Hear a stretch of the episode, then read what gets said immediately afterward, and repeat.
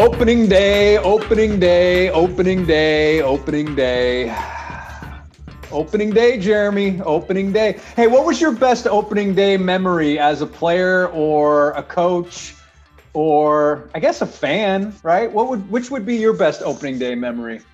Oh man, the um the first one in 1998 I was actually in St. Paul. I wasn't allowed to sign as a free agent with a major league club, and I had to go the independent route first. And who knew I'd spend most of my time on that side as a player? Wait, whoa, whoa, whoa, whoa! Why weren't you allowed to sign with a affiliated club? It's a there's a loophole um, that I actually fit into, and at the time, there's 1997, turning 98, we had the loophole free agents. We had the big four. You had Travis Lee, you had John Patterson, Bobby Seay, uh, and Matt White, who were all not tendered contracts and found other loopholes there. Mine was an academic loophole.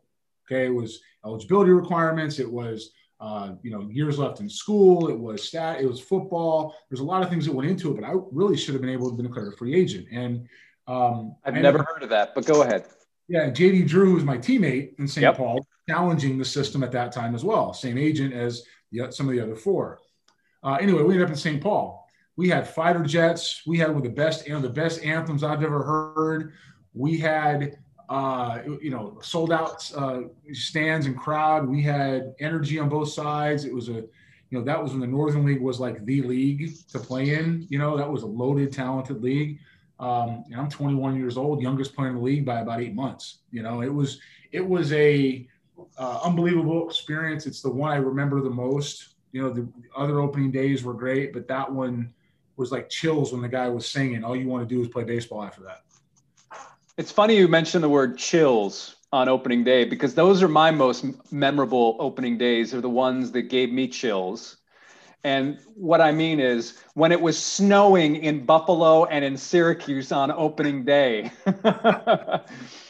it's crazy to me that the International League would open games, and even in Harrisburg, it was freezing in the Eastern League, that they would open the open the season in Buffalo, Syracuse, Harrisburg. But the reason I was told was that the teams in Norfolk and Richmond and all these other places put up such a stink that it was too cold where they were right. that they weren't going to do it. But you know, those fans in Buffalo and Syracuse, they're used to that weather, so we'll let them start up there. So those are the opening days I remember, the ones where I had a winter parka on and it was either snowing, sleeting, or some sort of freezing rain. Yeah, there's plenty of times that I played in cold weather in, in May um, and April, and your hands feel like you don't want to move, and anything on the inside part of the plate you have to cheat to get to. Um, but no, it's yeah, cold weather in, in baseball in April is uh, is tough for sure. So that was 97, you said it, or 98? 98. 98. 98.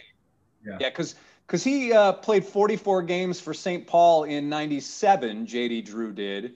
Yep. And then in 98, so you missed Darryl Strawberry, right? He was 97? Straw was 96. So Straw was 96 and then signed by the Yankees and was played in the World Series. JD Drew in 1997 was the second pick in the draft by the Phillies. Yep. And did not want to sign because the other guys in that same draft were able to become free agents and get so much more. He was his he said, and rightfully so, I'm better than all these guys. You're telling me I'm better than all these guys, but you don't want to pay me. They get to go be free agents. Matt White was like the seventh pick in the draft. I think Patterson. From Waynesboro, Pennsylvania. Right. I think uh, Patterson was five. He's from Texas. There was uh, uh, Travis Lee was baseman.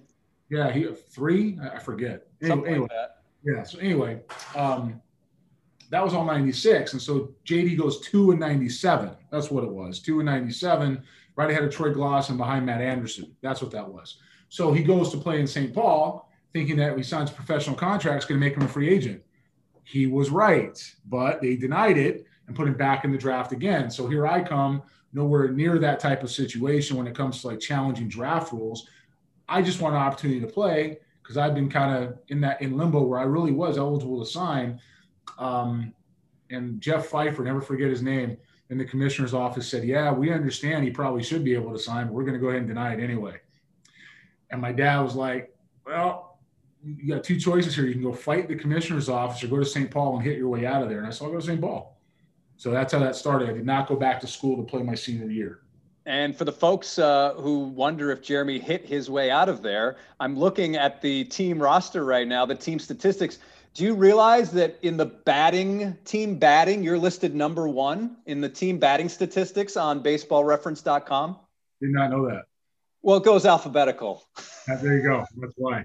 Yeah, I, I think I hit like 230 maybe 220 and i hit 223 223 but you're right you were the youngest guy on the team. I, I and you said the youngest in the league. I, I haven't checked that but uh, 21 years old you played 25 games eight doubles no triples no homers. You slugged uh, 309 ops of 600 batted 223 yeah it was my first like 90 at bats or something like that 88 at bats and in, in, professional baseball. And you had guys that could sink it and cut it and dart it and do all kinds of things they knew how to do that I hadn't seen. Right. So I was really getting adjusted. I did hit the ball hard. I had eight doubles. I think I was, from the time I left, I was first or second in the league with doubles, you know, in the first half. But went to Madison for like a week and then ended up in the Western League and finished the year. Guess who the oldest? You were the youngest. So guess who? The, guess who the oldest guy on that team was? It should be pretty easy, I'm guessing. On the St. Paul team? Yeah. Uh, I'm gonna say Dave Kennedy. Matt Nokes. Oh, that's right, because Nokesy came in for me. He was like 36. Oh, so you didn't play together, so that didn't. We okay. did. We overlapped. Marty Scott was the manager, and he brought no. He said brought Matt into DH because I was I was catching and throwing guys out. That's what I was doing. And he said, I want you to teach Jeremy how to be a professional hitter because he's got a chance to move on. Um, and Matt swung the bat and wanted to catch, so I got traded to Madison. Yeah, it, it, it actually turned out to be a good trade for St. Paul. He did because he hit 120 points higher than you. he did. As, Actually, as 130. He was he hit 351 with eight homers and 50 runs driven in. And JD Drew, I mean, he mashed 386, nine homers, 33 runs driven in, and 22, uh, 50, 30 games. I'm sorry, 30 games. And then he signed with the Cardinals as the fifth pick and was in the big leagues that September. And you had three big leaguers in that rotation. I don't know if you were there for all of them. Tim Pugh, Dan Smith, Roy Smith. Caught them all that was our that was our rotation to start the year. I, Dan Smith was the one, uh, Tim Pugh was the two, Roy was actually the four in that rotation. There's another I think Roy later went on to play in the bigs because he was 22 at the time that he was in St. Paul. So he been released by Seattle, and we were there together. He was a year older than me, same age as JD. JD was 22 by then, um, and went on to sign with Cleveland I want to say he's either Cleveland or Oakland. I can't remember which, but he pitched in the bigs with Cleveland. I still still talk to Roy from time to time. He was our and, and Smitty. I talked to both those guys. Uh, Dan was our one. It was nasty, former first rounder. Um, you know, Roy was um, our number four in that rotation, if you can believe that. He's a big leader. Who'd you say Roy signed with? Cleveland? Is that what you said? He bought his contract. Uh, and you are correct. He came from Seattle out of high school signed with Seattle out of Seattle out of high school, and then pitched uh, actually two seasons in St. Paul. He did. He was 98 and then 99. And then yeah. after that. Well, who knew this was going to turn into a Northern League podcast? it's a trip down memory lane. You know, I had a lot of good teammates and a lot of, it was an interesting road how I got started. Um, you know, had I had I gone into rookie ball, I wonder what would have happened there instead of facing guys that could pitch in double A and triple A um, that knew what they were doing and figured out that way. You know, in independent baseball, you had to win. Those guys were trying to win and development. If you could develop while you did it, that's great. Um, but I was, you know, I could catch and throw, and I had a lot of strength, and had to learn how to hit at that level. And you know, St. Paul had to win, so they didn't have that type of time, and ended up moving around. And um, you know, is what is what it is. It was the start of a, a very long and, and journey that was a lot of fun. All right, so opening day. Yeah, that's what we were talking about. Opening day is Thursday. The Astros are in Oakland. You know, Jeremy, I've been thinking about this. My three biggest concerns for the Astros or three biggest question marks. I'm going to hit you with the three and give me your give me your opinion on each one of them after I give you the first. I'll do them in order. How's that? First one for me is starting rotation when you consider Verlander's out, Framber's out, you don't know what you're getting with Lance McCullers, and you've got a bunch of guys in the back end of that rotation. You're going to have to really kind of wish and hope and try to trick some people here with these guys until they settle in. You know, even without Valdez, you're going to need the kids from last year who had a, a year to grow up under some scrutiny and also did well the year before at, in the cameo at the end, or Keaties, guys like that. You need those guys to show up and, and really fill in holes wherever they can. It's going to be by committee for a little bit. Um, you know, obviously Dusty had a name of rotation. McCullers is going to get the ball, Odorizzi will get the ball, Greinke will get the ball. Um, but on any given night, you know, it could be running down to the bullpen here pretty fast, and they're going to need to be able to pitch as, as, they used to say, Johnny Holstaff to get this done through the rotation. It's, and it's not a, a knock on anybody when I say it. It's really just where they are, some of these guys in their careers, and and where um, you know how they're going to find the best fit to be effective through 162 games. So the Astros rotation is Greinke to start. Christian Javier will start game two. Lance McCullers will be the third starter. Jose Urquidy will be fourth. And then uh, on Wednesday, Dusty said Luis Garcia will be the number five starter, but who knows how long that's going to last because of the quirky scheduling at the beginning of the season. So, you know, we could see a different guy later on, but that's where he's going to go at least to start the season. Well, I, I, don't see I don't see much of a possibility he finishes with that rotation. You know, that's something that he's going to start with. Um, just as he said, just as you said, we'll see how it goes a couple times through the rotation where guys are at, and then we'll start making adjustments. You have to figure Odorizzi is going to factor in here somewhere. You have to know that Valdez seems to be healing much different, much faster than they ever thought when it happened, is going to come back and take a spot when he's ready. That's probably still not, you know, it's not imminent. That's going to be a little bit till he gets himself back into shape to go do it. Um, that that said, those guys that are getting this kind of baptism by fire, if you will, in this rotation to start the year with fans, with some of the things that we have seen that um, this club has had to endure a little bit, even in spring training, that still carry, carries over from the cheating scandal. You know, they're going to have to get out there and compete. Uh, they're going to have to learn, and, and the Astros are going to need them. So getting these innings right now, even if they shift their roles later, it's just beneficial to the club over the course of the year. And my second area of concern or question mark will we see Jose Altuve return to being the old Jose Altuve?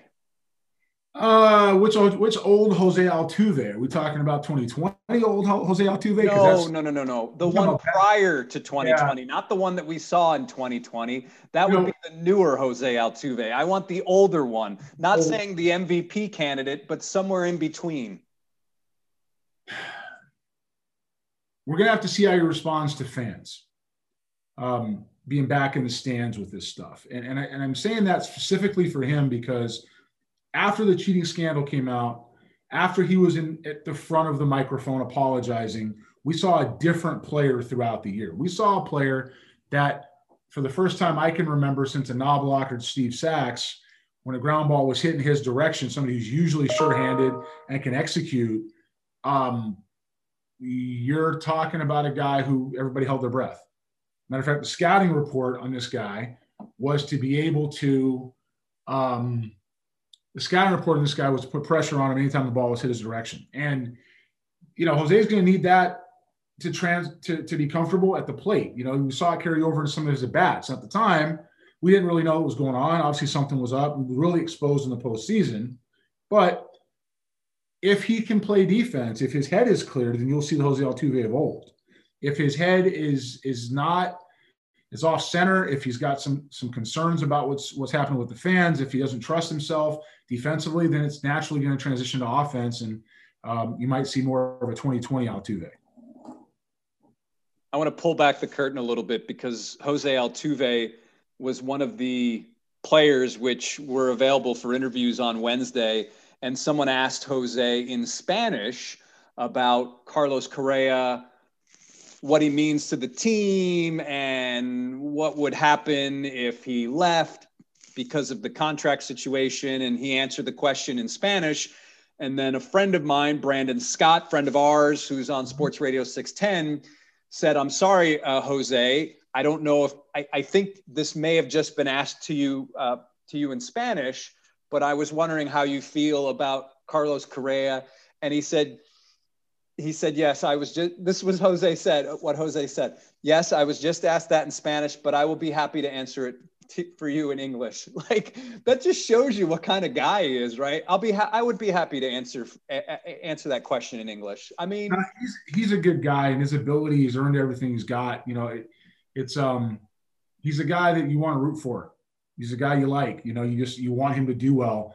And, and it's unfortunate this stuff is still going to carry over a little bit behind him, but he's going to have to put it behind him and and, uh, and and adjust. And if he does, if he can clear his head and just play baseball, and not worry about the things around him that he can't control, which are the fans booing him. I mean, there was even a situation, and I think Bregman was hitting, where a security guard or a, um, a security attendant was banging a trash can, you know?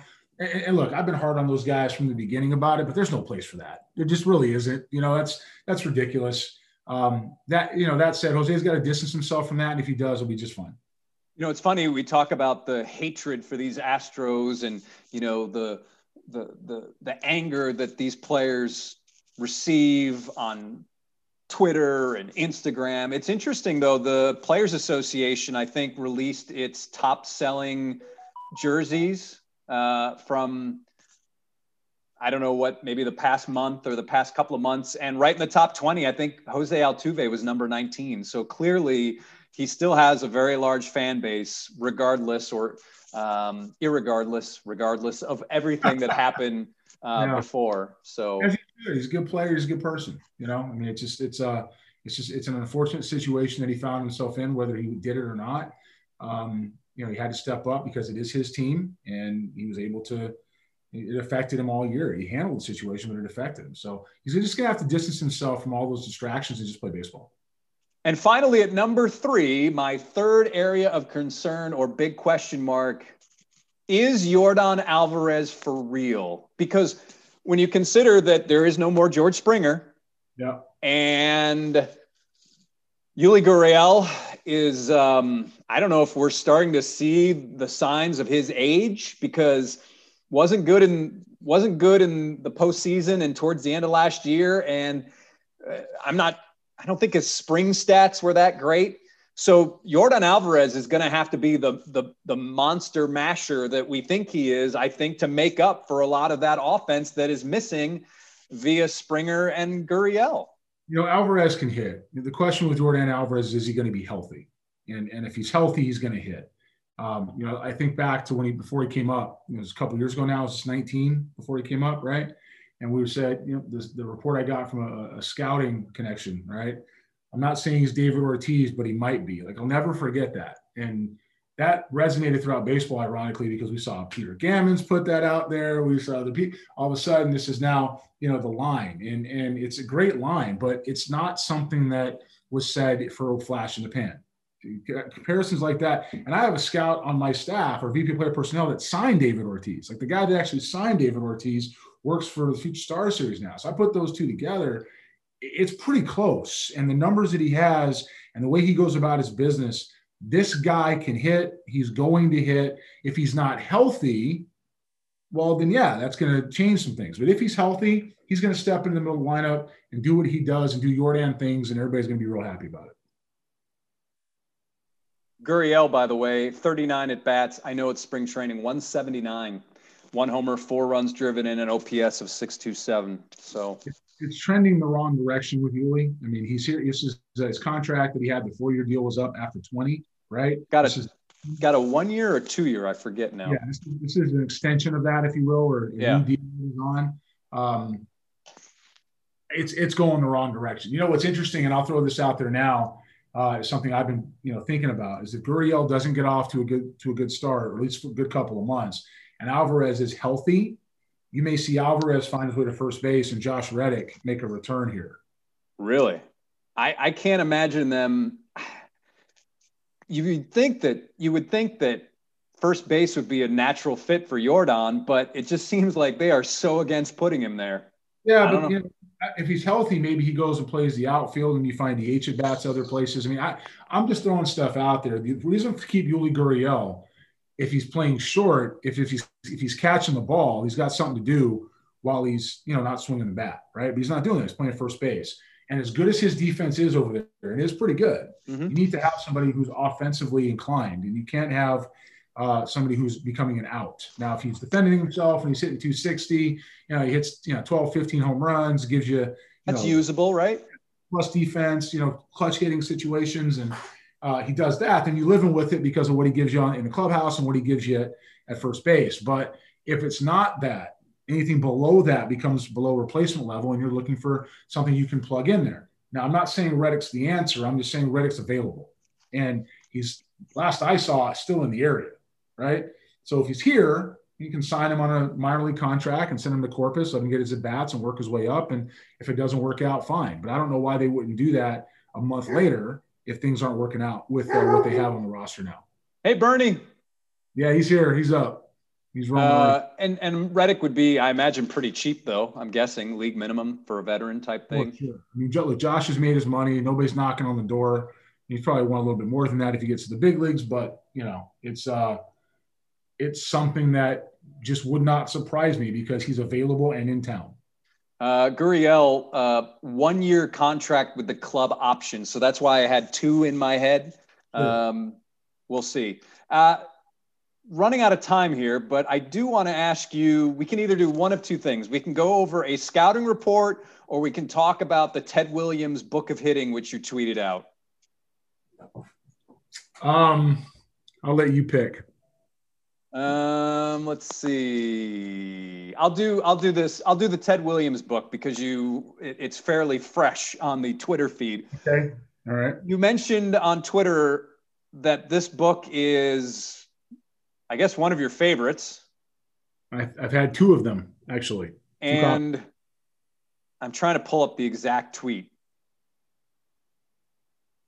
Something that it's ah here it is. This book is discussed a lot today, as it should be. It's also the most contradicted and misunderstood. It's dangerous if you don't understand it. Some act as if the concept are new and it's like golf. Says 1970, not like golf and more right here. Read and understand. Can you give me the Cliff's Notes version of what you mean by all that? Yeah, we we have, um, as we all know, entered an era of um, of power first, and sometimes power only. Right. Um, a lot of people have pointed to Ted Williams' science of hitting somebody who's largely regarded as, if not the best, certainly one of the best hitters in, ever to play the game, as the Bible of how they should approach. And they focus on still pictures where his foot's open a little bit and they say his bat's behind him a little bit.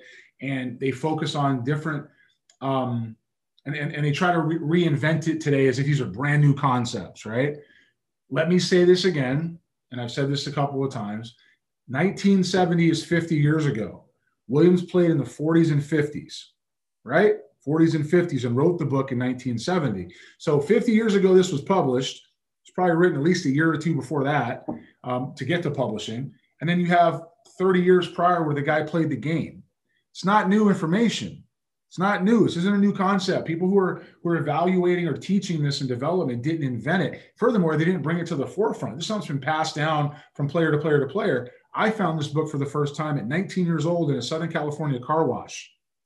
And I was like, what's that? Let me go get that. And I dog eared it and highlighted it. And I, I just, it was like a Bible for me. And I destroyed, it was so dog eared and taken care of and worn through that I had to buy another copy, which is the one I took a picture of and put it on when I don't need to dog ear it now, right? Because I'm not playing anymore. So that's what I have. Now, people contradict it. You know, they say, well, you know, golf swing. It's like the golf swing.